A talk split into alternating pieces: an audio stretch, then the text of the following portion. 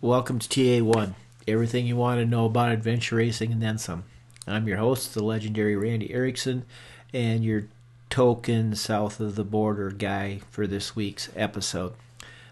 All Canadian, all the time. So, and with the exchange rate, it's a long episode, so hopefully you got a good workout plan for this one. But we have Team Raid Gaspé, and I know that's not right because none of the team could get it right except for Natalie.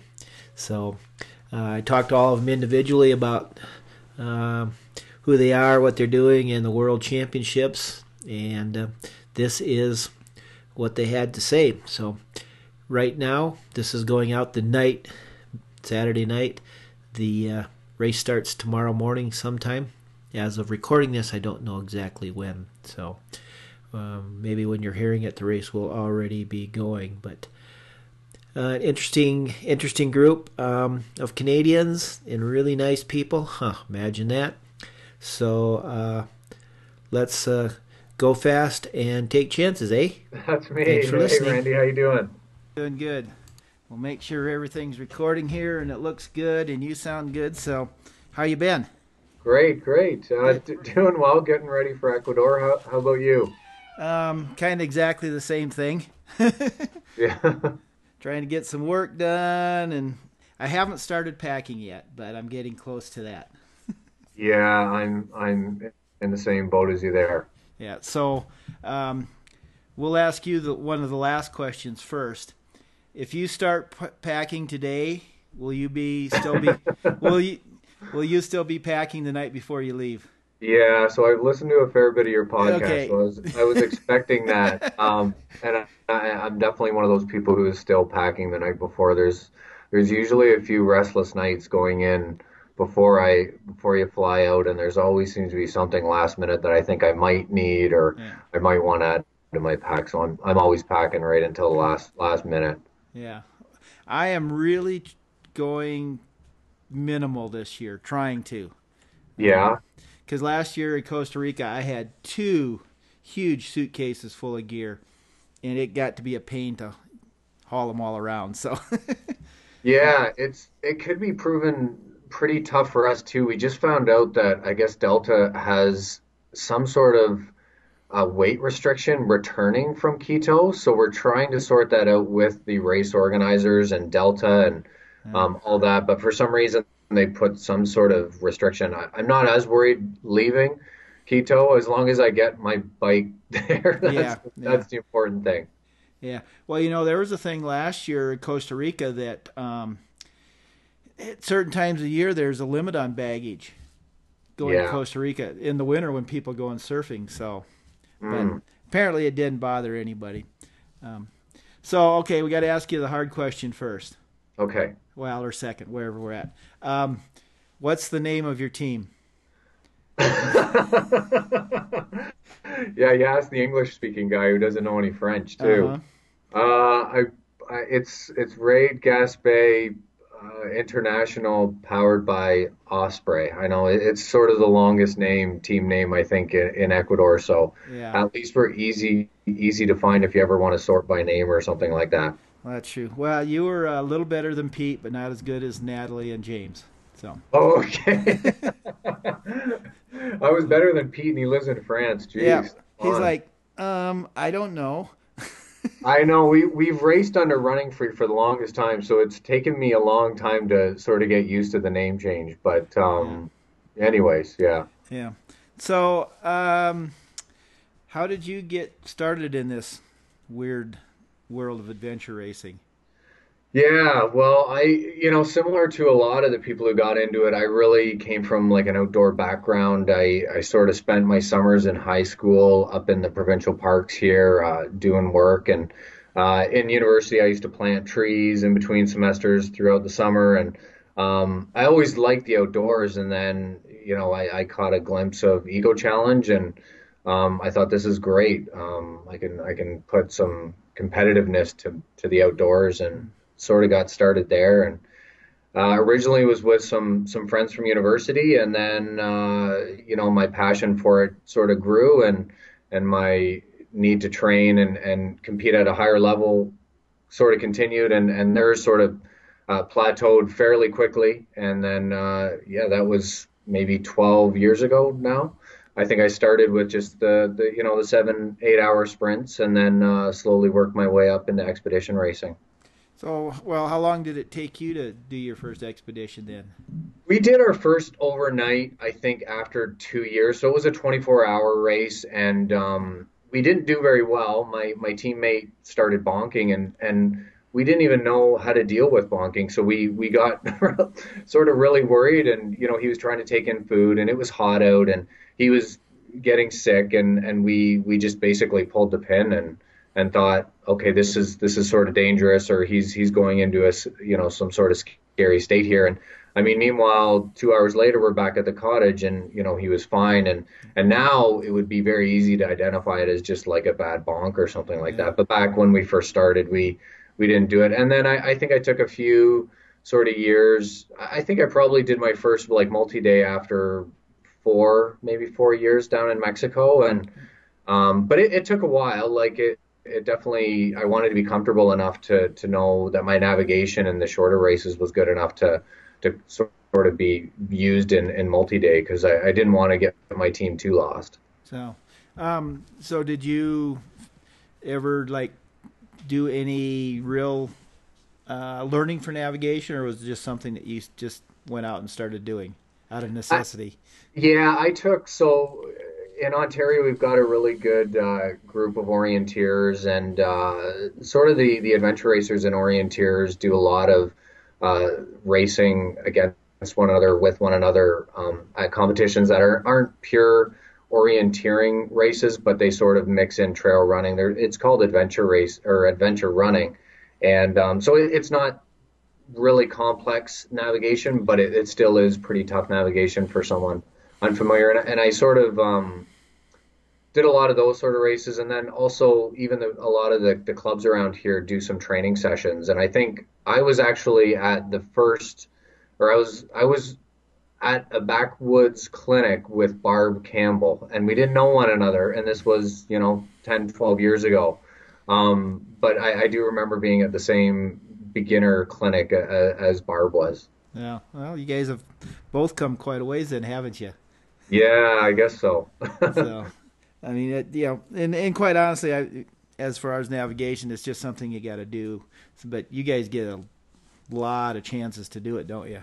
We do, yeah. We're pretty lucky here. And I mean, I sit on the Ontario Orienteering Association board now, and I'm actively involved with my club. And it's, you know, it's a great sort of, adventure racing will always be sort of my primary passion in sport, but I do love the navigation component of the orienteering. Yeah. Well, I think that's actually where we first met, is when you came here to the Black Hills. That's right. Yeah. Pete and I did the Rogaine, the Dakota Rogaine. Yeah, that was great. Yeah. We were hoping to actually make it back for the Worlds, but it just didn't work out. It's getting to be a lot of fun things to do, isn't it? You just can't do them all. There's so much options for endurance athletes, especially the ones who want to do the longer stuff. It's phenomenal out there now. So, Worlds, are you coming in? Well, let's put it this way. How do you feel about the altitude part of it? Yeah, I mean, we just got. Did you see the latest release from the second newsletter? No. Okay, they just released it, and the altitude profile, I mean, it's going upwards of 4,000 meters, but I wasn't even sure if we were going to go beyond that, so it looks like we're topping out somewhere around there. It's a few times, it starts high, and then it goes low, and then it goes back up, and then it basically continues going down. So I'm obviously concerned. I've only been at maybe 8,000, and that was in Mexico, and I remember suffering pretty large from that. But I'm trying to do whatever sort of a sea level person can really do, and trying to mix in a little bit of interval training to get my VO2 max up, and doing what I can. I've read a little bit on altitude tents. It doesn't seem like they really work, so I'm sort of hoping that I won't be too bad. I'm crossing my fingers, and I'll take the recommended aids like Dymox and things like that to sort of aid with that. But I've been a few times at 6,000, between 6,000 and 8,000, and I've never really been too bad. So I'm kind of hoping that it won't be too much worse a little higher up. Yeah. So we'll see what happens.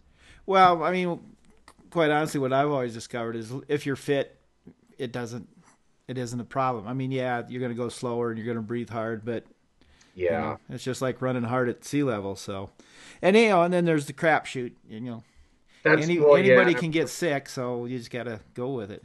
Yeah. And I've read sometimes it seems to affect some people and other times it doesn't. And, I mean, I would have loved to have flown in a few weeks beforehand, but we all have jobs and families and things like that. So we don't have that luxury, but, we'll see how it goes. It's a bit of a disadvantage, I think, based on where we sort of live here in Ontario, but, we'll see what happens.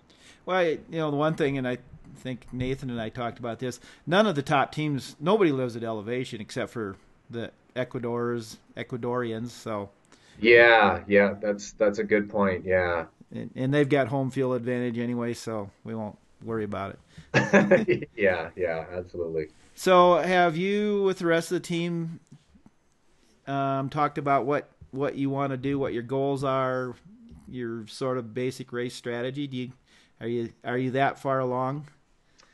We are a little bit. A lot of the last couple years we've sort of had a strategy to go really hard in the first day or two, as long as sort of we can maintain a really hard pace, and then a little bit holding on after that. And we've had good results based on that. And we found that a lot of even the top teams that are at a higher level than ours do something similar.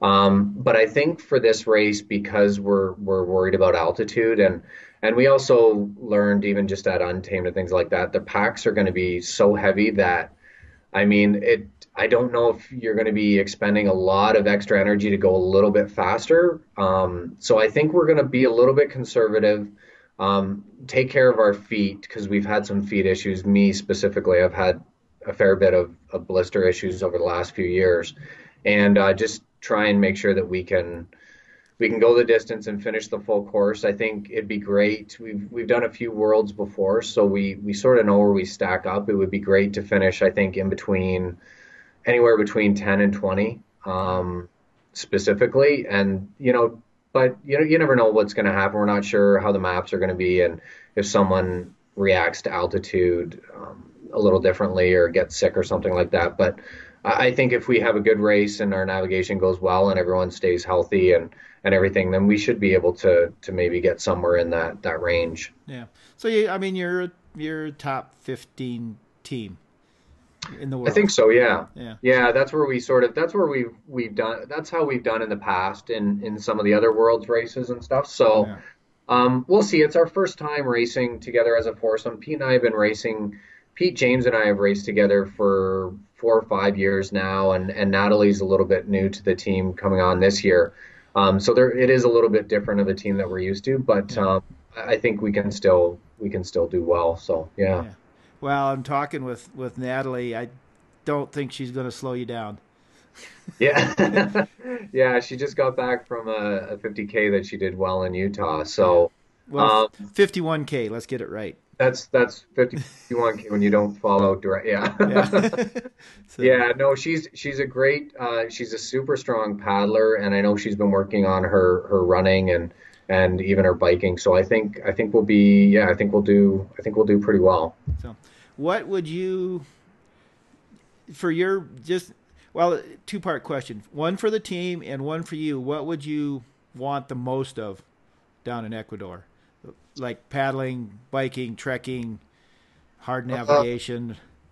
That's a tough one. I can tell you, I prefer it not to be paddling. I don't really enjoy the paddling part of adventure racing. I mean, it's great to be off your feet. It's usually a bit of a nice break.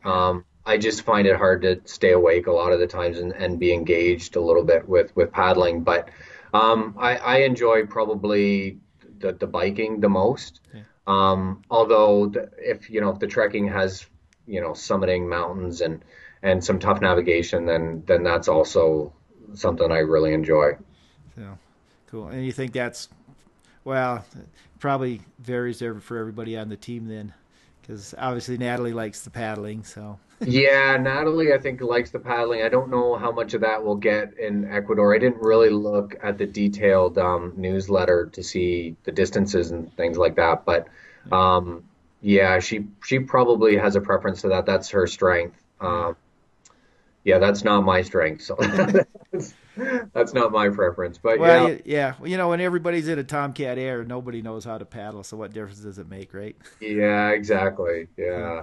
So you know how this works. We jump around with everything. So what's the biggest improvement in gear that you've seen since you started racing? The biggest improvement in gear since I started racing. Oh, that's a tough one, because I think almost every aspect of gear has changed. For example, I've been looking into getting a sleeping bag that is, of course, minimum 400 grams. So I probably will be upset if it's 100 grams more than that. Yeah. And you can get warm, compressible sleeping bags that are the size of, a grapefruit, that are going to meet that requirement and going to be warm. Yeah. So the size and the packability of a lot of the gear nowadays is really, I think, progressed. So if I had to pick one, and since we're talking about an AR World Series and that's a piece of mandatory equipment, I'm probably going to go with, how sleeping bags have gotten so small and lightweight and compressible. Yeah. Well, it's interesting. I just started asking this question, and I don't think anybody's had the same answer yet. So. I believe. I mean, what can I guess? What Pete might have said? Yeah. You remember? Was it shoes? No. Okay. I think he said packs. Okay. I think. Don't quote me on that, but and then JD. You know JD, right? Yeah. Yeah. Watches. That was actually my first thing that I was gonna respond with watches, with the GPS and the Ambits and the Garmin's, and yeah, it's incredible. If you're talking like the last 10 years, it probably is the biggest advancement. And then I think here's the thing. I've talked to it's been a really good week, 2 weeks for interviews. I had 10. Mm-hmm. And the one which I would have thought actually would have been what everybody said first is lights. Oh, that's actually, that's another good one. So I can't argue that with LED technology. Oh, yeah. That's probably the winner. Well, that's a good one. Yeah. I mean, I don't remember who I was talking to, but I remember taking a 5-cell D mag light and taping it onto a bike handlebar to go for a night ride. So yeah. But, okay. Here, this question's coming. Your best and worst 6 hours. Oh, geez. I knew that was coming, and I thought about it this morning, and I didn't want to throw Grant under the bus with saying the Abenaki, or I guess I just did. But I don't know. I've been racing a long time, and I think I've had to, last year in Brazil, I had to pull out because of infections in my blisters and things like that. And that's tough. Yeah. But that's sort of, I mean, it's somewhat controllable, I guess. Maybe I should have taken better care of my feet, but I've been the primary navigator for, the past 10, 12 years. Well, when Pete's on the team, he's usually the primary, but there's nothing worse than when you've, had a major sort of screw up, you really put the onus on yourself. Mm-hmm. So, and I've had a few, there was a few where I think, we sort of, didn't do as well as we wanted to, and that's sort of on me. So, from a personal note, any sort of navigation, big error that I've made, and I don't think I make that many anymore, but it's more when I started out, it used to, really bother me. Now I let it go a little easier, and I think I minimized the amount of mistakes I make. But I also think of like team dynamics that I've had and where they just haven't been ideal. And those aren't enjoyable when you're on a team and you're really not enjoying what you're doing. And you know, like there's some conflict on a team or something like that. That's probably the worst time during adventure racing. I can see that. And you're not talking about that 2 hours when everybody's mad at each other for whatever stupid reason. It's like just the team dynamics don't work because it's the team. Yeah, and I've gone into like expedition racing where, you know, there was arguments going in and you knew that it was just not going to be an ideal situation, and you knew that certain people were probably going to argue quite often throughout the race, and you know, you didn't even look forward to going, and this is time you're spending away from family and friends and spend a lot of money on, and that's not ideal. And luckily I've been on a good team for the last, you know, 5-6 years where we haven't had to worry about that. Yeah. And I mean, is that something that you've just kind of consciously did with Running Free, is like, I'm picking people I like?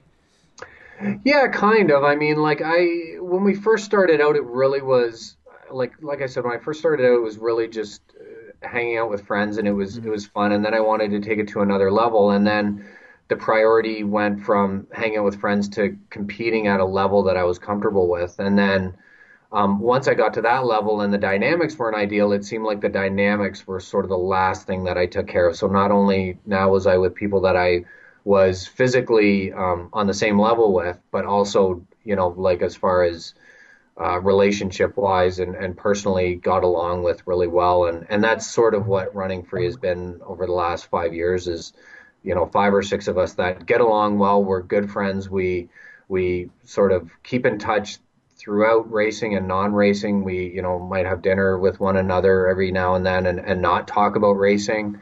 We're just sort of a good group of friends. And that's sort of what I want to do with, when I, you know, I have 3 kids and a wife and family and a job, and if I'm going to take time away from that, then I really want to make sure that I'm enjoying the people that I'm with. Yeah, well, I hear you there.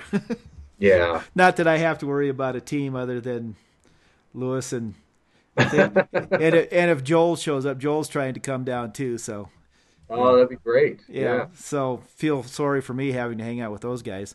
Love all that. Up all hours and everything, yeah. Yeah, well, you know, we said we're getting the band back together from Untamed, and you know, I get to be the honorary Canadian.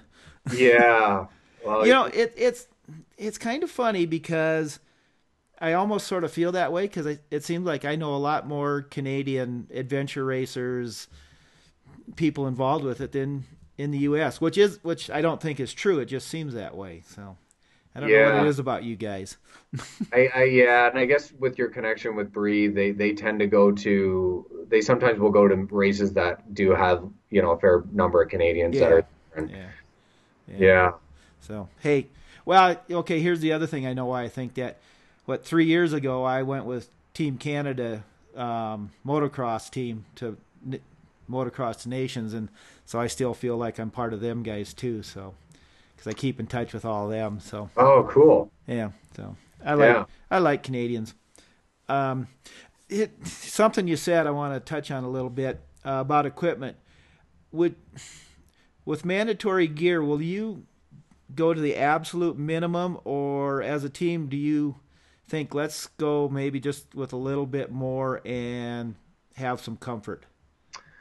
Well, we have on our team we have James.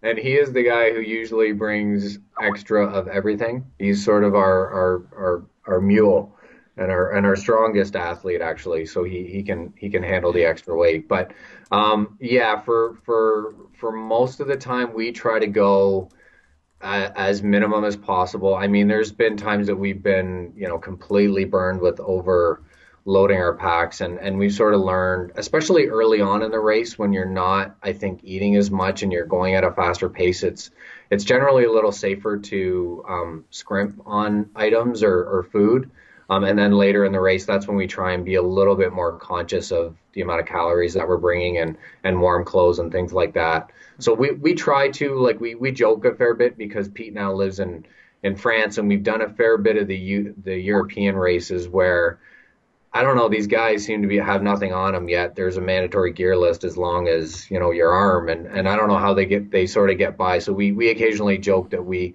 are, you know, putting holes in our packs just to save a little weight. Yeah. Well, I remember, I think it was the first race Paul had ever did was like a 12-hour race in Breckenridge, and Closure was still racing, and he had all his mandatory gear, which wasn't, you know, 12-hour race, not that much, on a string on his neck. So, wow, that's great. Yeah, but well, before I forget, Joel just said to tell you hi. He's on the other line, so to speak. Oh, okay, cool. So, see what I said about Canadians? They're everywhere. Let's see. I think I answered your part about the worst 12. Oh yeah, give me the best. Yep. I never got around to the best, but I mean, it's that's another one that I could probably give you 5 answers for. I would say I don't have any specific 6-hour moment. I mean, whenever you finish a race with a team that you've worked hard with, obviously it's sort of a cliche, but those are great times. If I had to like pick a race specifically that I think, and I'm sure Paulette might agree with me, is you know, we went down and did the Patagonian expedition race in 2010 or 11 or something like that, and I mean, that to me was sort of my inspiration behind a little bit of adventure racing. Was as soon as I started, I had heard of that race, and it was always on my, it was like the one, if I do anything in adventure racing, I have to do that. So we went down there with a great team. We did, you know, really well. We were actually leading the race after the first, I think, 2 or 3 days, and we ended up falling back, but that's didn't matter. But it just was the terrain, and even just the teams were very supportive. It was a competitive race, but at the same time, you really felt like you were out there with other teams, and if something had happened to another team, you would, without a second thought, you know, go to help them or something like that. It just had a great sort of atmosphere there. So, yeah, that's it kind of universally, everybody's like, yeah, I'd go back to Patagonia. Oh, it's just the terrain and the scenery, and just it just is unreal. So, okay, one more question, and then this is going to be a huge podcast because I'm going to have you guys all on the same show. Oh, okay. We're going to do an all Canadian show. Actually, that's what Joel and I are going to talk about, is how to when to put it out and how to maximize it, and you know, all that media stuff. But sure. What's the other than Worlds? What's the race you want to do? Oh, you know, I mean, yeah, Patagonia, and I think I probably want to go back to Patagonia before there's the one in Alaska right now that's being talked about. That's always been, you know, someplace that I've wanted to go. Yeah. Is it the Expedition Alaska? Yeah. Yeah, I don't know if that's going to come into fruition or if it's just, you know, hype right now. I think that would be pretty cool to go there. Yeah. So that's the only real, I mean, I feel like I've sort of been on most continents doing some sort of expedition race. So there's nothing, the God Zone in New Zealand, that's sort of another one, but I don't know if you know, time-wise, I can sort of make that sacrifice. But yeah, I'd say probably, either that Alaska one or the God Zone would be great to go to. So yeah, I think those would be nice. So cool. So all right, well, you know how you want to close the podcast? You know how it does it, how we do it, right? Oh, I guess. It's like race hard, take chances. Is that it? Go fast and take chances. Go fast, take chances. Yeah, almost had it. You were pretty close. So, well, yeah, I guess I'll see you in Ecuador, Randy. That's gonna be a cool time. Yeah, looking forward to seeing you down there. All right, sounds good. Okay, take care. All right, thanks. Bye. Okay, bye, Randy. I'm doing good. All right, making sure everything's working here. Yeah. I don't want to do the not record thing that I've done several times. Yeah, I bet that's not much fun. No, well, actually, I only did that once. That was with Kyle, and then I had 2 hard drive failures. Oh, geez. That I couldn't get back. So, that's. That'll be fun saying, hey, could you just say everything that you said a little while ago? Could you say it all again? Well, you know, when with both of them, we didn't pretend that it didn't happen. Yeah, that's good. Because it's a lot of like, well, when we talked last time, we talked about this. That's right. Yeah, yeah. It's a little different conversation, right? Yeah. As I said before. Yes, exactly. All right, yeah. So I'm going to start you out with a hard question. Give me the full team name. Full team name. Yeah. Is Raid Team Raid International Gaspé Z Exact Nutrition powered by Osprey. That's pretty close, except you got to have Canada on there first. That's right, yeah. So it's like Team Australia, is Australia Team Australia.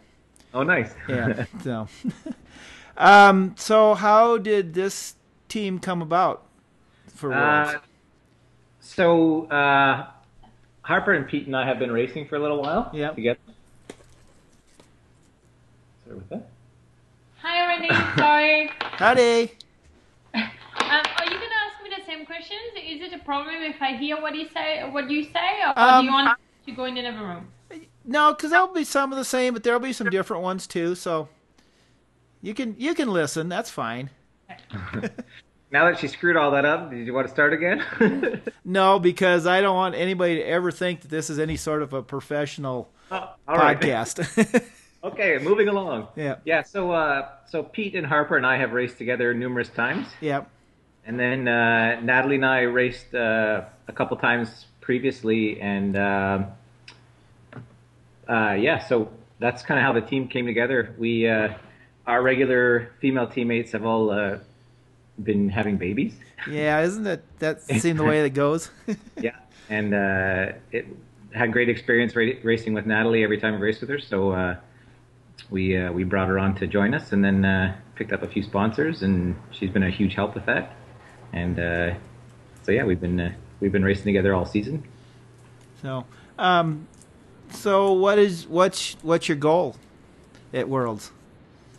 To finish the full course and to finish it well, I guess. Okay. We certainly would like to be competitive. I think just like any World Championships, if you can finish the full course, you're probably going to make yourself into the top 15, top 20. Yeah. Yeah. So I think the goal of finishing the course is probably the primary goal, and then I think that would probably put us in a pretty good position, ranking wise. Besides that, yeah. So, how do you feel about the elevation? It's a little daunting. I honestly don't have any experience in high elevation.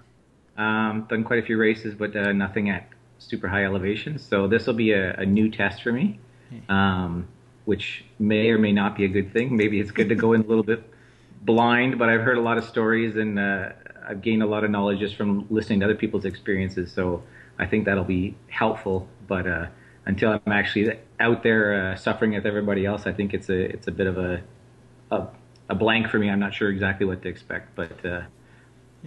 I guess knowing that all the teams are in the same boat, some will have a little more altitude training or altitude experience may be helpful to them. But I like the fact that we're going with a team, and I think probably everybody else on the team has some experience at altitude, so I think that will be helpful as well. Yeah, I know. Well, Pete's been riding in the Alps, so that should help, right?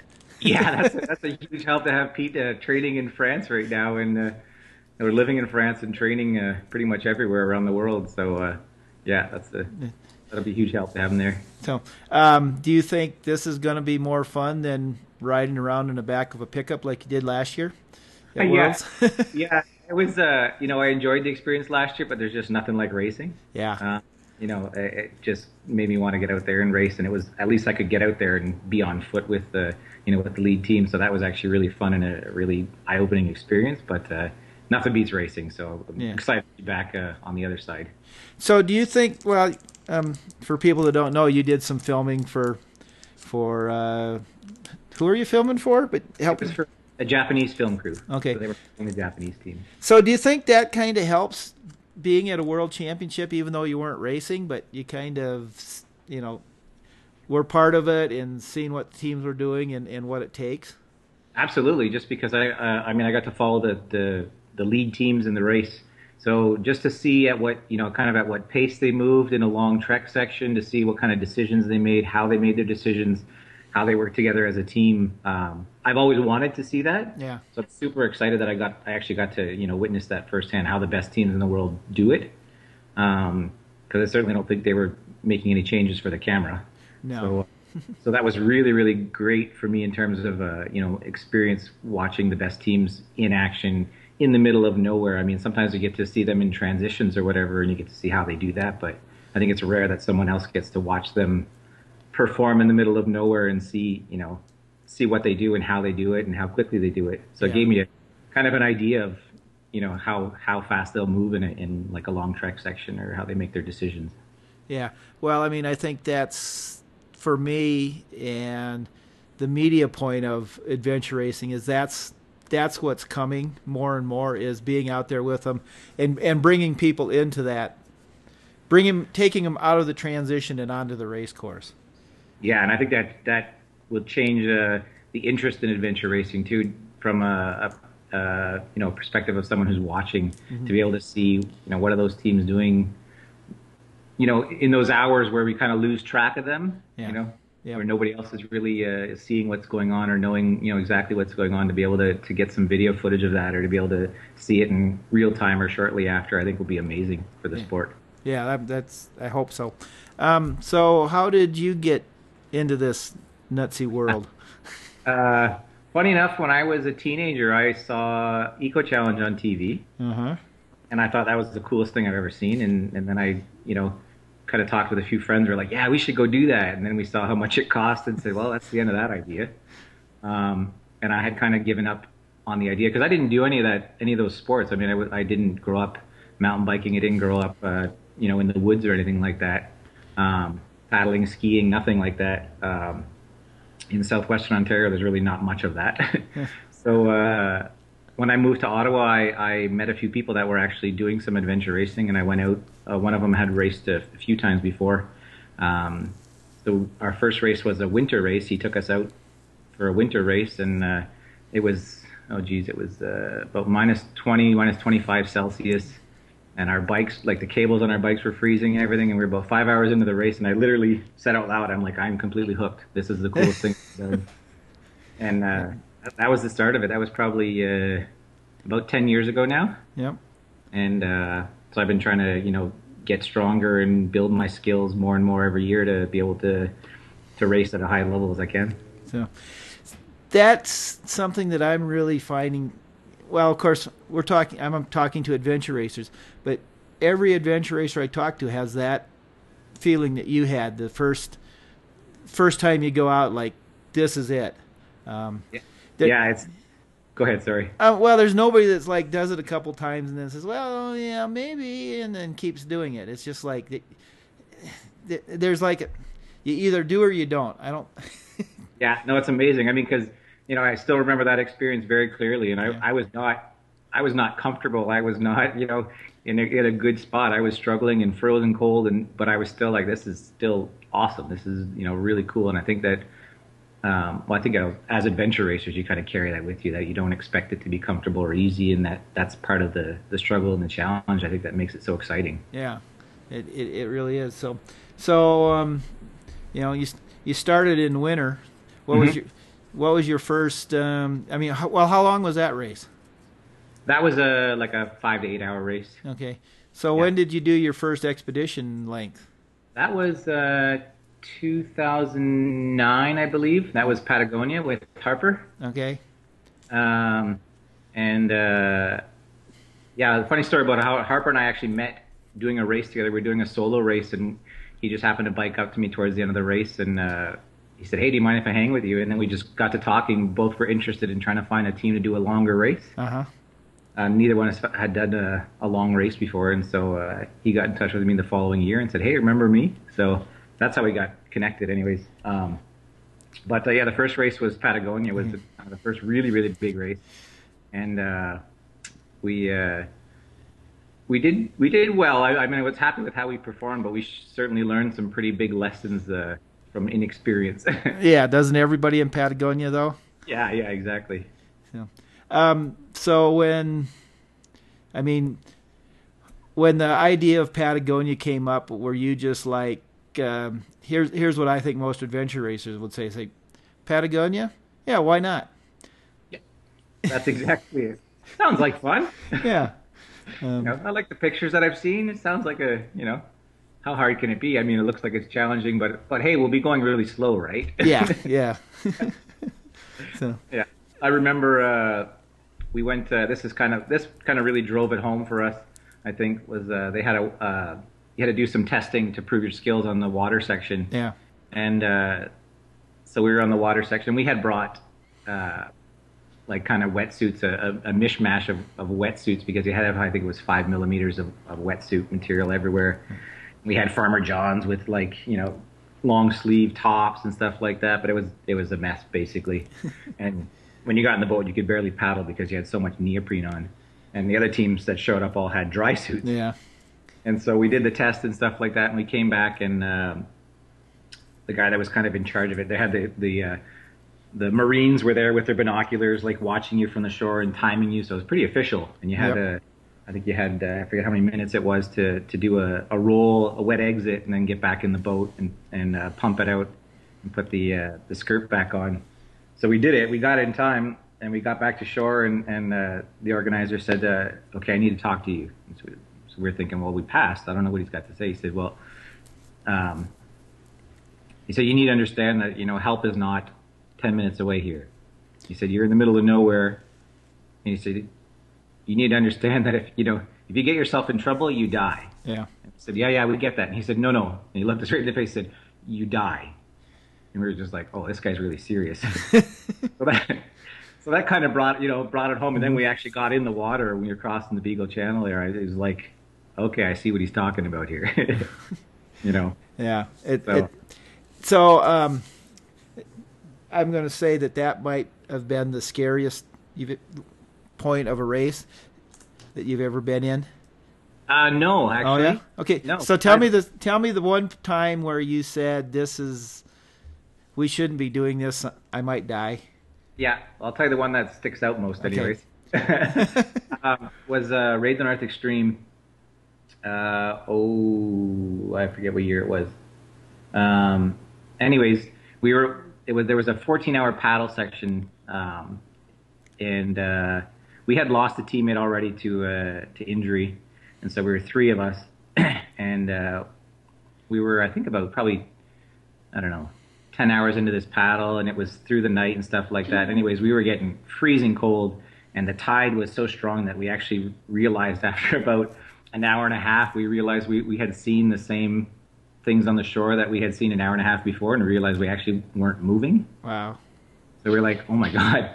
And then we started getting nervous, and the girl on our team at the time, she was in one of the boats all by herself because that we were towing, because we were only three of us. And then she started to panic a little bit and said, "What happens if the boat gets detached, or if the rope comes loose?" So we decided we would pull to shore because it was useless, and we were getting cold anyways. We pulled to shore, and we're like, "Okay, we got to get a fire started here because we're freezing," and so we all just kind of put all our energy and all of our mental fortitude into building this fire. So we tried to find anything that was dry, which was pretty much impossible. It was hide a guai, that's what it was. So we gathered all this stuff that was probably mostly wet anyways, but we went through all of our first aid kit and everything and pulled out everything that was paper. We got this pile together and we're like, okay, here we go. And then we went to start the fire, and the lighter was dead. And we knew we were in the middle of nowhere, and we just kind of all looked at each other, and we just said, "Oh, this is bad. Like this is really, really not a good situation to be in," because we were all frozen, and we had, we had one plan, and we had no backup plan. Wow.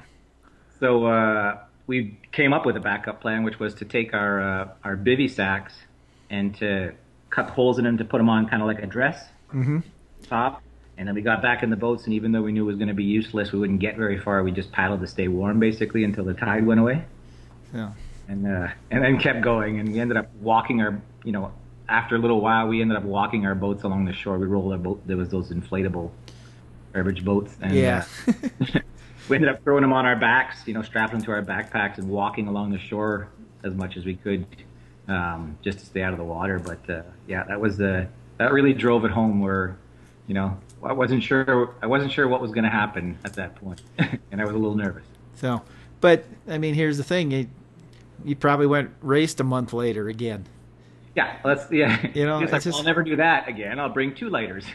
Yeah, and some waterproof matches and this and that and some flint and some steel and. It's funny though how you have those situations and you're just like, oh, okay, well, we just got to do this next time, and you kind of almost downplay what it actually was at the time. Yeah. Think, oh, well, there's a solution to that. We just won't do that anymore. And meanwhile, when you think about what you actually lived at that moment, it was pretty scary. Yeah, but do you find when you're telling AR stories that you're always telling the "when I almost died" stories instead of the "oh man, the sunrise was really great"? Yeah, it's funny. I was just telling stories to some people the other day. We had dinner and we were just kind of. They said, "So, what, you know, tell me more about your racing."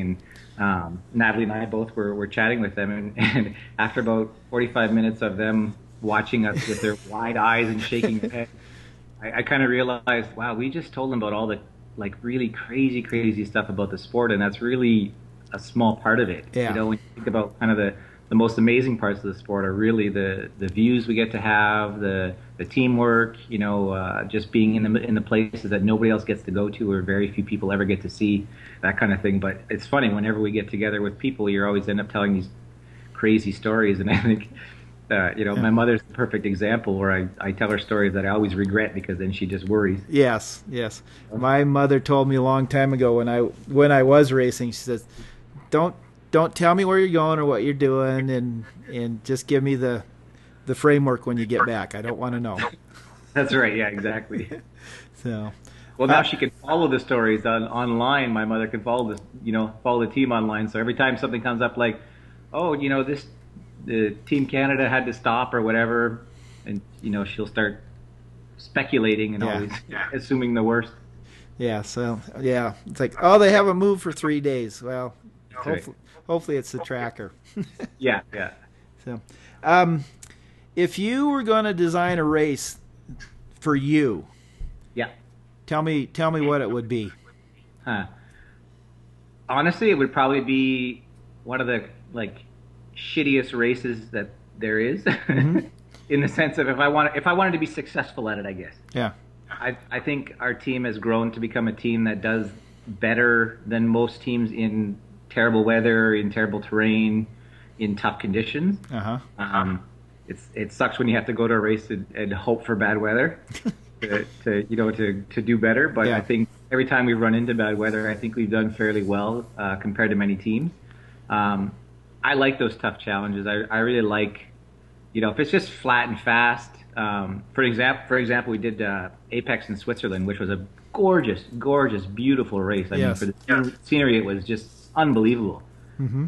We had no chance to keep up because it was a running race, and it was all on gravel roads and pavement and things like that, and trails that led all over. And again, it was amazing in terms of the views and stuff like that. But to be successful at something like that doesn't fit my skill set at all. Yeah. So I would design something that's probably long and quite challenging, and it's really a lot of slogs in there, mentally and physically. Yep. Which is it's a double-edged sword a little bit, in the sense that it's not that I really want those things, but I think I like the challenge of them, and that's where I tend to do well. Yeah. Well, I talked to Danielle Bellingy this week, and she said she likes brutal races. Yeah. Because it's not that she's any better, it says that it's other people are worse. Yeah, fair enough. That's a good way to put it, yeah. So, but... So cool. Sweet. Yeah. I guess just to add a little bit to the difficult races, I think the thing I like the most about the difficult races in particular, and I guess adventure racing more general, is that, you know, there's pretty much a point in every race where I don't know what's going to happen. Yeah. You know, it's kind of that, you know, stay tuned. After the commercial break, we'll see what's going to happen, and you really don't know. That happens to me almost every race where I really don't know how things are going to turn out. And I almost look forward to that point in a race. That's kind of the crux for me, and it's I like not knowing, because then it's the option is mine, basically, or ours as a team, to say, okay, well, we can do two things here. you know, we can shut it down, or we can try and see if we can get through this. And I really like coming up against that point, even though it's not always pleasant or not always easy or not always fun. Yeah. But I think that's one of the things that draws me most to the sport, is there's always that point in a race where you're not sure if you're going to make it or not, or if you're going to be able to make it, you know, competitively or not. Yeah, yeah, exactly. And it's never the same place for two different teams, and it's just always something different. Yeah, and it's so fun afterwards to talk to other teams about where they had their struggles and what they did, and that's such a fun part of the sport, is that aspect after the race of, you know, even the teams that won want to know what the teams that finished, you know, near the back of the pack want to know what they did or where they went or how they did it and those kind of things. So it's a great sport for that. Yeah, it really is. Except don't you hate it when the other team says, "Oh, really? You struggled with that one? We walked right to it." That's right. We found a little trail that led right to it. And you're just like, oh, no. Yeah. It went right by this little store that was open. And yeah, exactly. I've heard a few of those. Yeah, exactly. All right, well, let's close this segment out, and then I'll just talk to Natalie. How's that sound? Awesome. All right, so I got to close it the traditional way with, you know, go fast and take chances, and hope you have a good time at altitude. Excellent. Thanks a lot. Okay. Take care. Bye. Bye. Hello. Hi, Natalie. How are you? I'm doing well. How are you? I'm pretty good. I'm pretty nervous. Well, you should be, because I'm like the worst person in the world. All right, so we'll start out with an easy question. Okay. What's the name of the team? Raid International Gaspé, Exact Nutrition, powered by Osprey. I think so far you've got the best rendition of the name of the team. I think that's because I put it together. That's true. When I asked Pete, he's like, I don't know. But then he did come up with it, so. Nobody says our full name anyway. Yeah, that's true. So we'll just you need to come up with what you like for a name, the short name, and we'll use that. I know, but sponsors-wise, we had to please everyone. Well, I mean that's a huge part of it. So it sounds like you kind of put together the sponsorship for it. How, and I don't want any secrets or anything, how hard is it to find a sponsor? It's hard. Yeah. It takes a lot of time, and I'm unfortunate enough that I worked in the outdoor industry, so I'm in contact a lot with reps and companies, so it's really easier for me to get in touch with those persons. So for an equipment point of view, kind of sponsorship, we are, I think, pretty lucky. But then money-wise, it's a totally different game, and I haven't been able to manage that one very well yet. Yeah, I mean it. You know, who does? I mean, I mean, that really says something about the sport that you know, four people will fork out a lot of money to go abuse themselves. To me, I mean, it's like you must really love what you do. Oh yeah, you have to, I guess. Like, I mean, it's totally our lives, right? Yeah. In between all the training you put in and the racing, like. Mm. Seriously, if I didn't have a partner who was doing the same thing with me, I would never see him. Oh yeah, that's I know how that goes for sure. So how did you get started with the adventure racing? I wasn't really sporty when I was younger, and I moved to Australia in I think 2007 or 2000, around there. I moved to Australia, and I was a smoker until my 18 years old, and I decided to quit smoking because someone told me I couldn't. So I stopped smoking and decided that I needed to do something else, and I started running. So I was doing like 10-minute runs or so, and then when I moved to Australia, I realized that everybody was up at 5 a.m. in the morning, swimming, running, cycling, and And the people I met were like triathletes, so they got me into triathlon. And I couldn't swim to save my life or ride a bike like much, but I learned. Yeah. And I realized that I really sucked, like I was really slow. But if I increased my distances, I had the same pace. And so I did like the try, and then a sprint distance. And then I went to the Olympic distance and did a half Ironman within a year and something. And realized that I had the same pace for the half Ironman than for sprint distance. So I was actually getting better. And then someone introduced me to kayaking, and I was actually pretty good at it right away, and I liked it. And I was like, screw swimming, like I'm just gonna paddle instead. And they introduced me to adventure racing, and within a year I was doing my first expedition. So what was your first expedition? Expedi Cairns in 2010. Okay, so I've actually been talking to a lot of people in the last week or so. Just for some reason, everybody's schedule has come together, so it's been nice. It's one of the adventure racing is one of the few sports where you can be racing at a world-class level with all the best teams in the world in a year. So, was it a little daunting, that first expedition race, or were you really ready for it? Oh, I was absolutely not ready. It was painful. It was a 10-day race. Yeah. I think we got like 8.5 days out of it, and then they pulled us out because we were like too slow.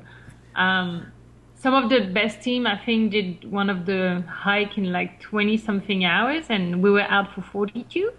Yeah. So, yeah, and we had like massive backpacks. Our navigation was really poor. And we're like four rookies, and it was a really tough. I've barely done like a 24-hour race before. So, but it wasn't enough to make you stop doing it. So you must have had a good time anyway. I had a really hard time, but I think because I'm really stubborn and I'm not a quitter. I hate quitting. And the fact that we got unranked really bothered me. Yeah. And so I was like, that's it. Like, I'm doing another one. Okay. I just needed to prove that I'm capable of finishing one, and so I did. And I've never quit an expedition race, at least so far.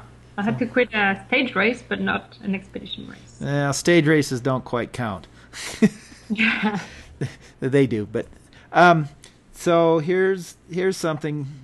Some people find it a hard question, and some find it easy. What was your best and worst 6 hours of racing? Best and worst in the same time? No, I mean, when was the best one, and what was the worst time? Oh my God,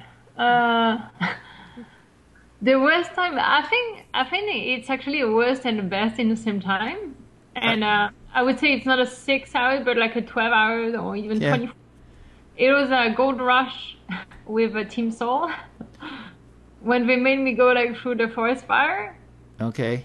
And I think they all agreed in the team that they pushed my limit way over what anybody thought it was possible to do. So. And I thought I would die. Honestly, I thought that was it, that I was done. But I wouldn't get out of this race alive, and so it pushed me to a limit that I've never reached before. So, well, do you think, going past your limit like that? Is your limit higher now? Do you feel that you can do more than you thought you could before? Sure. Yeah. Is it safe? I don't think so. Okay. But yeah, I know that I can do more than my brain thinks I can. So, was that just a team that you picked up on or went with, or a regular team that you usually race with? At Gold Rush. If that was Team Soul. No, that was a one-off. They needed someone to fill up their team, and I met Karen and Paul at Untamed New England that year, and yeah. Okay, and this is my question because they push you where you didn't want to go. If it had been like a regular, like your regular team, do you think you might have said no? But because it was somebody you didn't really know, you went with it? I did say no. Okay. They didn't let you go. My team wouldn't have gone. Okay. So this is kind of funny because Paul was pacing a runner at the Tahoe 200, and she said no, and he couldn't get her to move. Well, so she said no a lot harder than you did. No, it's just that they had the maps and stuff. So if they keep moving, like, what do I do? Like, do I sit down my rock? Well, so I had to go with the team, right? Yeah. Well, you do, and you know, I guess in the long run, it worked out. So yeah. But I can see how that was bad and good. You know? Yeah. So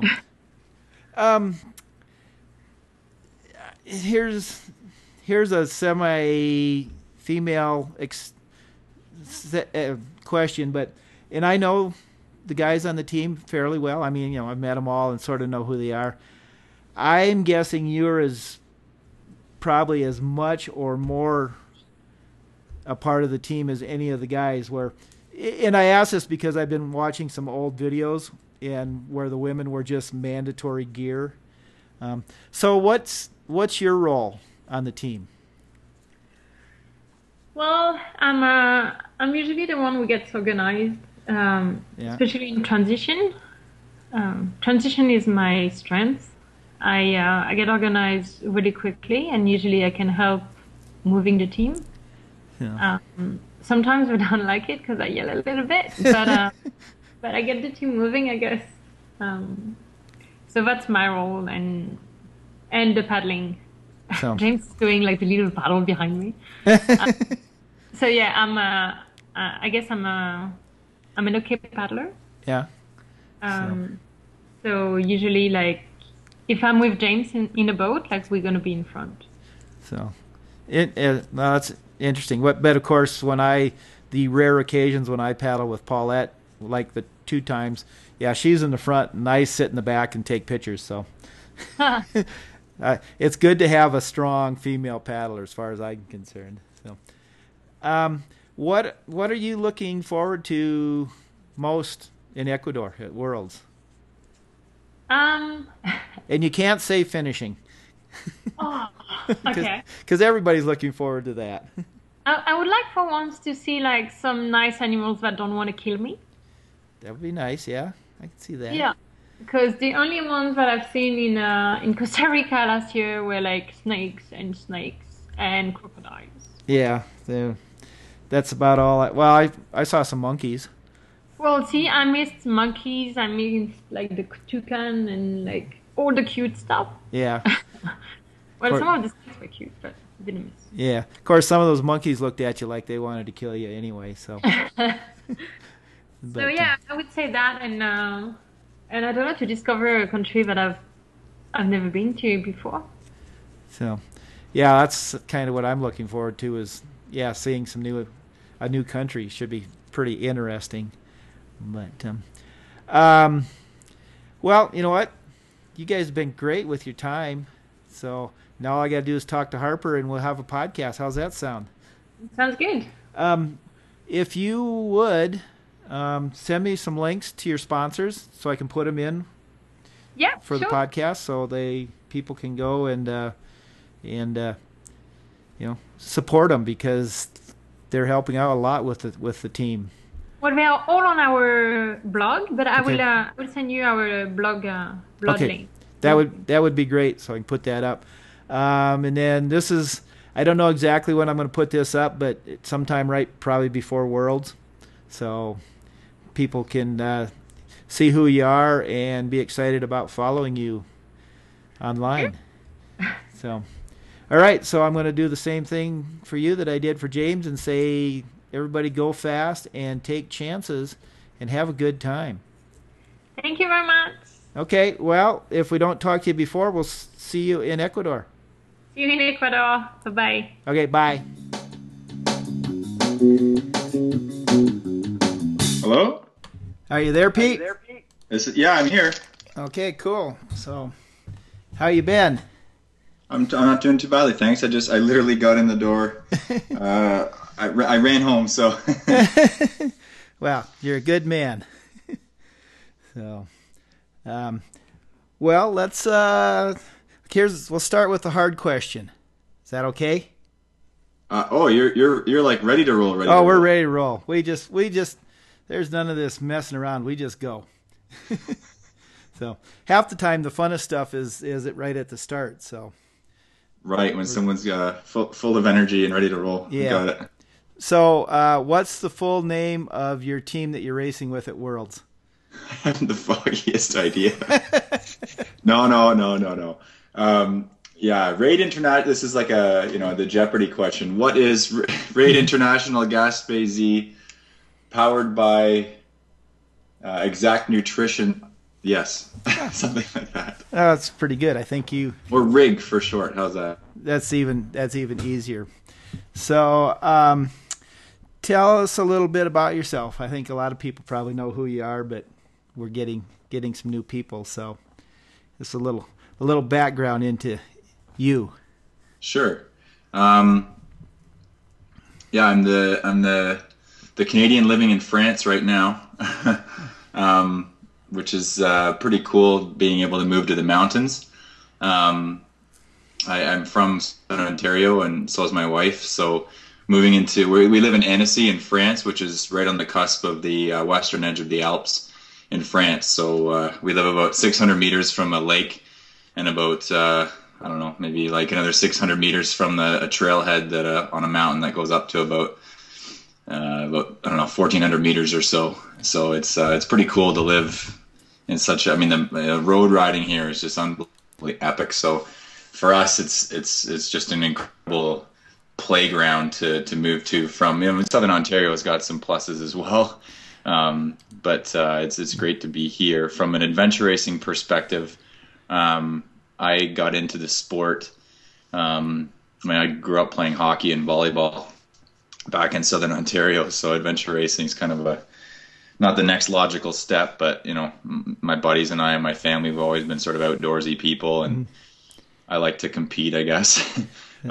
So when the guy named Dave Zietsma was putting on his first race called Raid the North back in the day, 1998, it was a summer job for me between third and fourth year university, and he needed an event manager.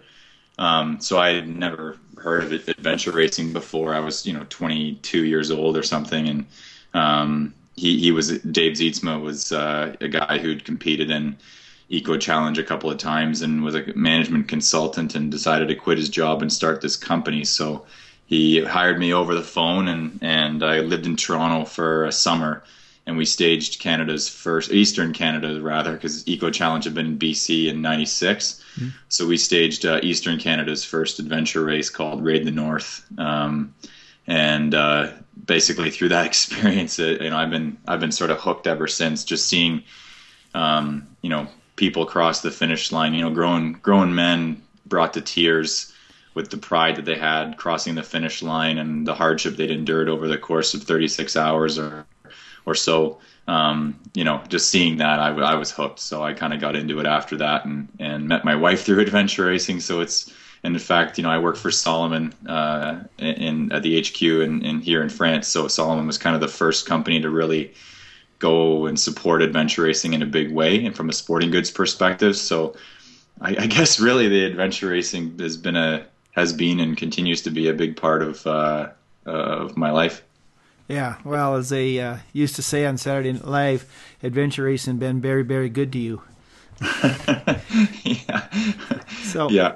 Well, yeah. If nothing else, I've gotten married through it, so that's a pretty good beginning and ending right there. Hey, I met Paulette through bike racing, so. Right on. There you go. So you actually were putting on events before you started racing? Yeah. I mean, kind of. My first exposure to it was definitely on staging the race. Yeah. And then, I finished school and started travel. I traveled and went, got a job through in packaged goods, this type of stuff. But I lasted about a year and a half doing you know, real work. Yeah. And just quickly, I pretty quickly realized that I really had to really care and be passionate about what I was doing as a job. So I quit my job, and Dave Zietsma emailed me again. I was in New Zealand at the time, just after support crewing for a Southern Traverse race, and seeing a bunch of guys, buddies, cross the finish line at Eco Challenge that year in 2001. And Dave, the you know, Frontier Adventure Racing had grown significantly since then. I had done a few Raid the North myself, and he needed someone to be a sponsorship guy, and also run a new series they were starting called the Salomon Adventure Challenge. So I moved back to Toronto and worked for Dave for a couple of years doing that. So over the course of 2 years, we put on probably about 30 races. So I you know, I've learned a lot through watching as well. You know, you see 30 races worth of teams going in and out of transition areas, start lines, finish lines, everything in between. You learn a lot, especially from the best in the world at, you know, races like Raid the North Extreme, and that we put on as well, and the Yukon and Atikokan. Yeah, I mean, it was such a great way to really see the sport firsthand, and didn't get much that more experience from it for my own racing as well. Yeah. So in those early days when you were watching, was there any particular person or maybe even team that you really took a lot of lessons from? Oh, absolutely. Yeah. I mean, locally in Canada at the time, Team Spirit was Dave Hitchin, who you've chatted with him and his son before.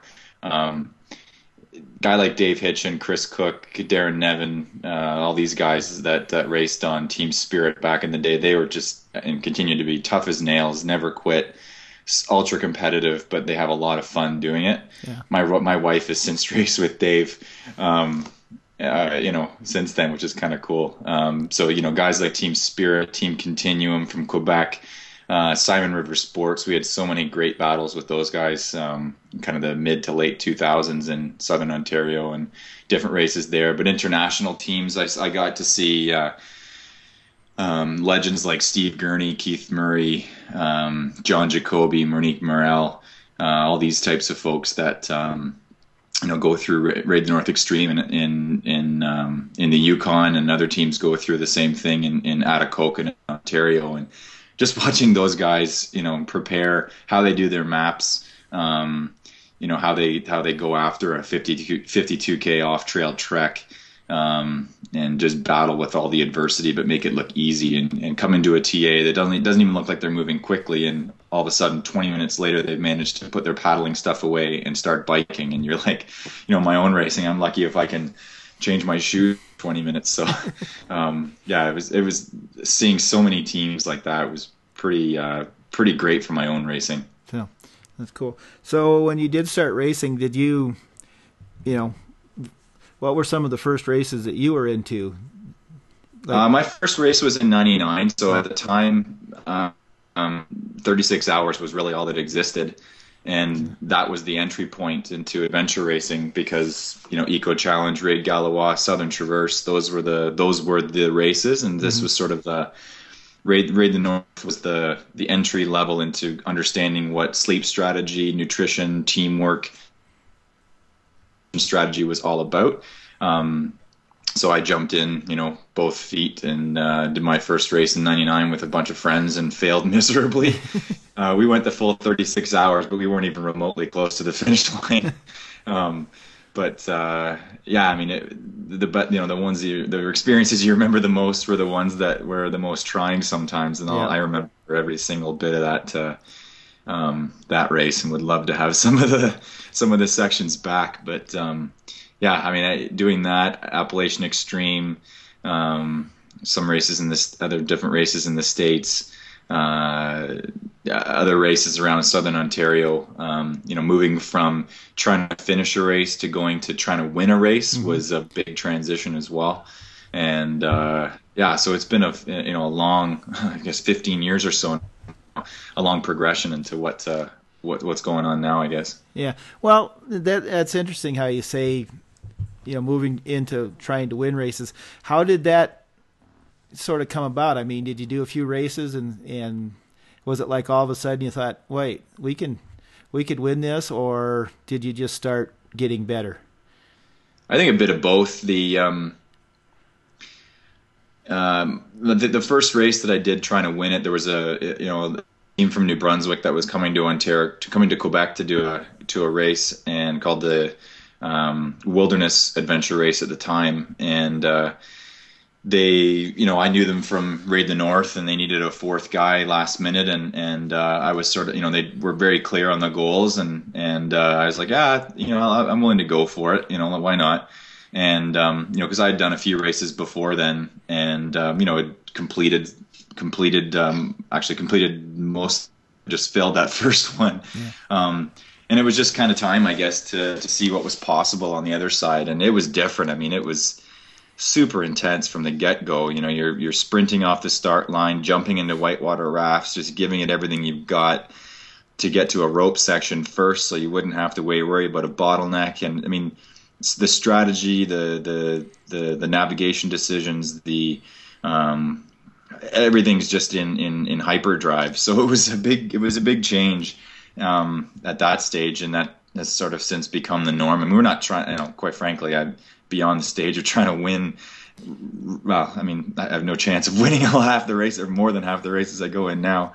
But I just, the team that I race with now, it's, we're all competitive people. Yeah. And so that's the approach we bring to it, and we have a speed, and we go at it. And if we execute well, navigate well, we have the chance to be a top 15 to 20% team, depending on the race. But we're not going to break any records, that's for sure. Yeah, well, I mean, I don't know I don't know what the model is for being a top 3 team in the world anymore. I mean, how can you have a job or a normal life and get there? So I mean, well, I really respect young guys like Kyle Peter, for example, who him and I were chatting after a Raid the North in BC that we competed against each other in, and we were chatting and he was kind of saying, he really had this goal to be one of the top teams in the world. And mm-hmm. He's like, what do you think about that? And I'm like, oh God, man, like I'm well beyond where I think, I can be. I'm not going to get any more competitive than I already am. And the guy like Kyle just made the decision, and he figured out what it would take. Watched mm-hmm. people, was really humble about learning. Volunteered at races. He competed in races. Watched what the best people did, and just tried to mimic it. And you watch his training log on Attack Point, and the guy's firing off 24-hour weeks regularly. It's I mean, gosh, that's a good month for me now with a daughter in tow. So as I say, I really respect guys like Kyle who really go after it, and buddies of mine like Bob Miller, they know what it takes to try and compete at that top end, and they just go for it, and they don't succeed all the time, but they give it everything they've got. And last year at the Worlds when they got third, I was just so happy because they all just really deserved it because they had put the work in. Yeah, they definitely had. So, what are you guys? What are you expecting from Ecuador this year? A different experience than Costa Rica, perhaps, than last year. You think maybe? Yeah, I'm hoping so. No, the team that I'm racing with now, Harper Forbes and James Gallipo and Natalie Long. I've never raced with Natalie before. But James and Harper and I have raced a few events now, long-distance events over the last few years, and we really understand each other's strengths and each other's weaknesses, and are pretty clear on what we need to do to get to a start line pretty prepared. So it's a real feeling of familiarity and comfort for me. I just know where I sort of start and finish and where my weaknesses are that those guys can help with, and hopefully vice versa. And with Ecuador, I mean, the biggest challenge, of course, is going to be rolling the dice on the altitude, how each of us come out of the two sections of being really, really high, 4,000 meters or so, which, quite frankly, scares the shit out of me a little bit. But after Costa Rica last year, I suffered big time at the altitude. My teammates really had to pick up the slack for me. So, you know, I don't know, I think, you know, we've talked about it as a team a number of different times, and our goal still remains what we've done in the last few races of at the world level of trying to crack the top 20, race our race. Mm-hmm. I think in this race more than say Spain that we did a few years ago, where you can kind of set your own pace and do your own thing, or, you know, try and kind of, there's just more going on with Ecuador with the altitude that we really feel like we've got to manage ourselves before we even worry at all about what other teams are doing, because getting through the first 300K of the race with, you know, quite a bit of it above 3,000 meters is going to be, you know, a lot of strategy and managing when stuff hits the fan, so to speak, you know? Yeah. So, I mean, I think this may be for a lot of people. You just get over the mountains and then go like hell to get to the ocean. If there's anything left in the tank, yeah. So. Go like hell has a very different definition on that day can, 4 yes. than it does on day 1. Yeah, that can vary a lot.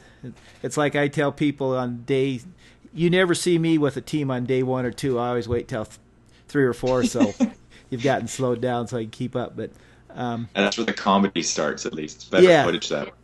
But I know several teams, you know, Nathan Fave especially was very adamant in his dislike of the altitude. But, I mean, you just got to deal with it, right? Well, it's the same for every team, except for those who live at altitude. That's true. That's the thing. So, I mean, luckily for me, I live where I do. Last weekend, we went down south a little bit to a place where, you know, I could get up to altitude on my bike and on foot and just, you know, suck in as much low oxygen air as I could. Yeah. And, you know, it's, I don't know, there's only so much you can, like, there's so much research that, so varied in its results and says what you can and can't do and should and shouldn't do, but it seemed the one common thread really seemed to be it takes probably 21 days to acclimatize. I sure as heck don't have 21 days to acclimatize before the race starts. So yeah, and you know, so are you guys coming in like right at the last minute then? Because that's, I mean, that's the other. Yeah. But I mean, how can you be in the last minute in a 10-day race too? So. Well, yeah, and I mean, yeah, exactly. This last minute has many different. I've got some friends who went down to Ecuador to climb Cotopaxi, and they went by that mantra, and they got about halfway up, and they suffered hard trying to get up to the top of Cotopaxi in Ecuador a few years ago. But no, we'll be there kind of, you know, before the, just slightly in advance of the registration, and it'll be what it'll be. You know? I'm coming in, I think, on the, they're bringing me in on the 6th, so get a couple of days to do that. So what, before a race like this, do you have a map of Ecuador in your house? The internet's beautiful for that now. That's true, yeah. So. But yeah, no, we've got a big map of the world, and Ecuador's a pretty small part of it. But I know I've glanced a number of times at what Andes to Amazon really looks like. Yeah, well, and then I've been, quite honestly, mine's been on the kitchen table for a couple of weeks, but because you try to figure out, okay, if it's, you know, 600 kilometers, where are they going to go? Because it's 300 kilometers or whatever across the country, so. Yeah, my wife always makes fun of me because that's what I typically do is I'll try and figure out the race course and pretty much pick exactly the opposite of what I've decided because that's invariably the route. Yeah. Well, I was looking, you know, there's a couple of big bodies of water, that kind of one at each end of the country. So it's like, all right, there's one of those maybe is a paddling section. So. Yeah, well, there's lots and lots of rivers coming out of the Andes. And you know, kind of moving toward the west coast or the east coast, really, into Brazil. But I mean, it's anybody's guess, right? I mean, the one thing that I know, I hope, I'm assuming, anyways, is we're not going to be in you know, big open, you know, seawater waves crushing us and this type of thing, because otherwise, well, I hope that's not the case, because I wouldn't be prepared if it was. Well, you know, and I was looking at that too, and it's like, is there going to be a little I couldn't see a little coastal engineering section because it looked like it's all beaches on the west coast. Yeah, so. We went to Brazil last year, and you know, there were a few sections where we had the opportunity to go out into the open ocean, and the teams that knew what they were doing, they made up time. Yeah. Whereas us, we looked at the 2.5 meter swells of the waves, and it's like, all right, turn around, we're going the other way. So, well, that's kind of cool. Do you care if we talk for a little while longer? Yeah, I'm good. Whatever you need. Okay. Well, because what I'm going to do is I'm going to talk. We're going to talk to everybody on the team and put it together. But okay, got it. But I still got a bunch of stuff. So let's continue. Let's continue on. Here's the one that if I don't ask, I get yelled at. By who? Various people that listen to the podcast. Right. Your imagine fans. That people actually listen and let me know. Your undying fans, yeah. There's that.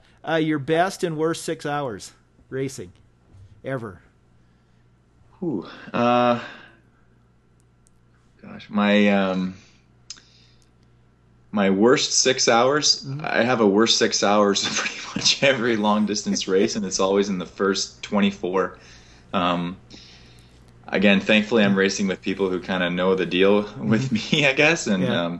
You know, we did a race in Scotland a couple of years ago and Brazil last year, and in the first 24-hour window, you know, I'm giving it everything I've got, and it's invariably hot, and I seem to just die in the heat in that first 24 hours. So the pace is hot. You got lots of gear.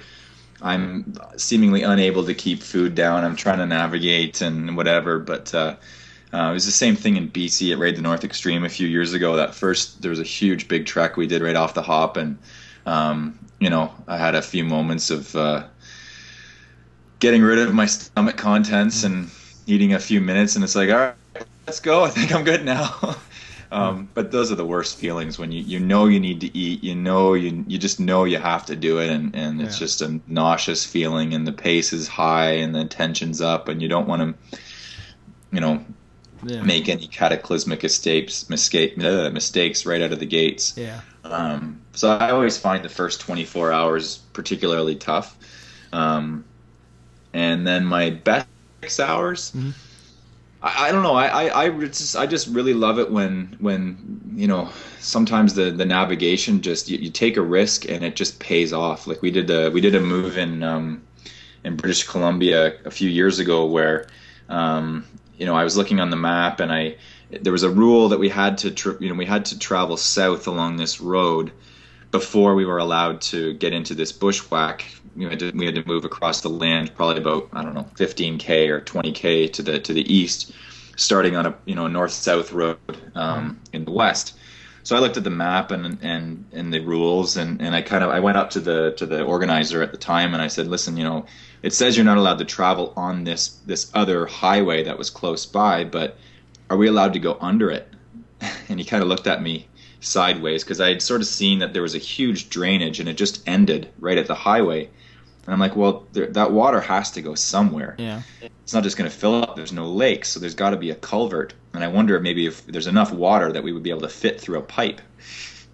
So, and if we were to do that, it would cut off a significant amount of elevation as well as a significant amount of southerly travel, which kind of went the wrong way. So we rolled the dice, and we actually were quite close to Techno at the time and just behind Team Dart, and took a gamble and kind of went off the track and went up to where, you know, we were probably about, 50 vertical meters underneath the road. And sure enough, there was a huge culvert there. We climbed up, and it was probably about, maybe 1.5 meters, like, sort of 5 feet high, I guess. Yeah. And we just snuck right through that, and on the other side, we climbed up to the other side, and boom, we saved probably, about 4 hours worth of travel that way. And when little things like that happen, it makes you feel pretty good. Of course, when it doesn't go right, you feel like the goat as a navigator. Unfortunately, there's more goat moments than good moments sometimes, but... when the things happen like that, those are my best times, when you make a sneaky little move and it pays off. So, yeah, that's kind of cool. And of course, just so you know, almost every adventure racer comes up with their worst moment before their best. which humility. It's called humility. Don't tempt the gods, whatever. And it's probably never crossing the finish line, because that's always the most anticlimactic point of any event. It kind of is, isn't it? Because yeah. I mean, you've been so focused for so long, and generally there's not a lot of people there, so you just. Well, I mean, yeah. 3 o'clock in the morning, who's going to be there? Yeah. So. Oh yeah. I've been on both sides. Believe me, I've been the one guy sitting there clapping for teams at 3 in the morning. Yeah. Well, they appreciated it. Yeah. So, the other thing that's been kind of interesting is, what's the one piece of gear that has changed the most or has come in the last 15 years since you started? Oh, headlamps for sure. Oh. Yeah. I mean, my wife and I laugh all the time about the old school Petzl zooms that we used to have that hardly fire off a beam that's, you can hardly read a book with it, let alone bushwhack. Yeah. So some of those, early Raid the North races where you're trying to, go through some pretty gnarly Canadian shield wilderness.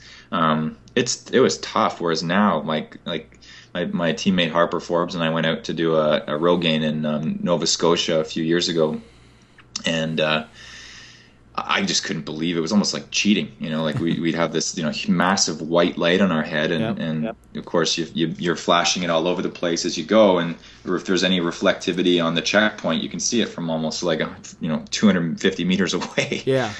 So that's changed the most for sure. Yeah. Well, I can remember back in the day having a 4D cell mag light with plumbing fixtures attaching it to my bike.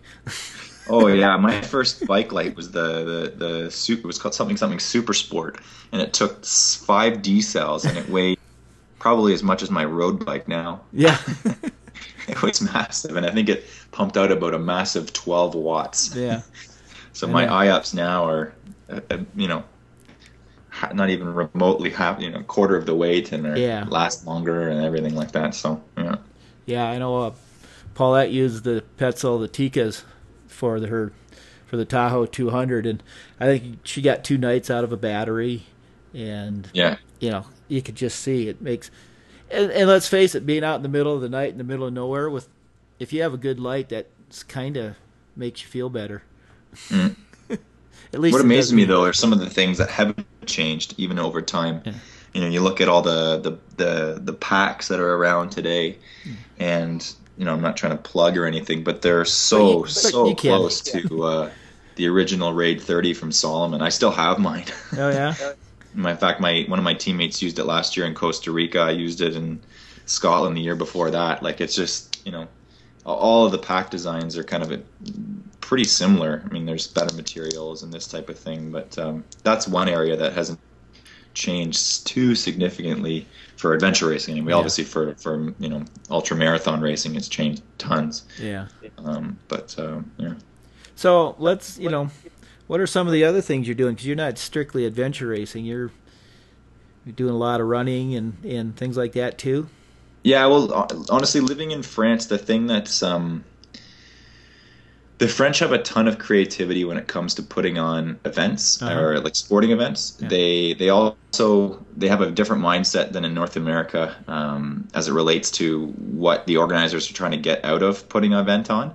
So in North America, you're trying to, if it's for charity, you're raising money, or a large time, people are trying to make money at it. What's the break-even point, and how much is the consumer, how much is the competitor willing to pay, and okay, can we make a go of this and make some money at it, and that fair play, right? Whereas over here, it's almost seen as like being a bit cheeky to put on an event and actually try and make money at it, heaven forbid. So basically what it means is the events here are incredibly cheap and incredibly creative and varied. So you get, everything from what are called cyclosportif races. It's like what we have back home, and Grand Fondo races, and they're all the time. And they close down roads, and you're going through cities, and people come out and cheer, and all sorts of different types of mountain bike races. And the trail racing over here, like for running, is just. If you want to do a good trail event, there's you know, 5 different ones within 2 hours drive every single weekend, pretty much. Vertical kilometer races and city trail races and, you know, ultra marathons and just all sorts of different downhill races, you name it. And they've thought of it. So it's pretty cool that way to, I mean, you know, we're a bit handicapped a little bit, but just sort of the reality of having a, you know, a 3-year-old daughter makes it a little tougher to do as much as my wife and I would like to do of those things. But, you know, our lives evolve, I guess. Right. So you pick and choose the best ones and you go at it. So, I mean, the biggest thing over here for me anyways has been the road biking. It's just, you know, everyone watches the Tour de France every year, and it's the race to watch for a reason, because every road here is so beautifully paved, and the drivers are considerably more respectful of cyclists than they are where I'm from in Southern Ontario. Yeah. So I mean, you just can't help but get sucked in by the road biking here as well. Yeah. It actually sounds like a lot of fun, but it's like, how do you pick your thing? Oh yeah, I mean, cross country skiing in the winter too, right? Like, there's just so many different types of events. Yeah, and that's what I always like seeing is, the different things that they come up with, just variations of this run and that run and trails and stuff. It's just cool. Yeah, oh, for sure. I mean, there's races that have been going on in Scandinavia that we're starting to see kind of come out now with the swim and run races. Yep. I think it's called Otilo, and then there's another one in Switzerland called the Enkeden, I think. Anyway, so it's like your trail and then to the next island, and you trail run and you swim to the next island, and you kind of just work your way across this archipelago of islands. You know, it's just so creative, and they just find a way to make it happen, and the towns are incredibly supportive of these types of events. And so, like, the mayor comes out and they close down roads, and it's so refreshing to see that they embrace putting on events like that to bring people to their town, and they act with pride around it, and they really support it too, which is, you know, difficult. You know, you talk to Bob about how difficult it is to put on events and get, you know, permissions and all these types of things for Bob Miller back in Southern Ontario sometimes. Well, it's the same way here in the U.S. too. So all the different agencies, and so it works that way. So I got a couple more things here, and then I'll let you go be with the family. Sure. Design your perfect adventure race. Length, distance. My perfect length? Yeah, length and what you would have for legs and stages, and, you know, what would be perfect for you to race? Oh, for me, I really love the types of races where the amount of creativity and navigation choice is high. I can't stand the contrived challenge for the sake of challenge type of race. And unfortunately, that's the majority sometimes. Whereas, you know, races like, you know, the 2002 Raid the North Extreme, where there was a 52K trek at one stage where, you know, you could be 10 kilometers north or south of a team and traveling east and west, and, you know, each are great routes. So I love the ones where you really truly have the decision making to pick a creative route, or paddling sections. There was one in the Raid the North Extreme in Atikokan where you had to go from the west edge of Quetico Provincial Park to the east edge. The park's about 100 kilometers wide. And, you know, you had to submit your route to us, the race organizers. Yeah. There's no motorboats allowed in the entire park, so it's empty. And people were choosing significantly different routes. You know, some were more heavy in portaging, some were more heavy in paddling. It just, you know, where you really have the choice, I just love that, because it gives so much more. Like, that's the sport to me, is that as opposed to just raw speed and who can suffer the most and this sort of thing. It's, to me, I don't know, I you know, I don't care for all that stuff. I just really, I really prefer. Maybe it's just because I'm not fast enough to be good.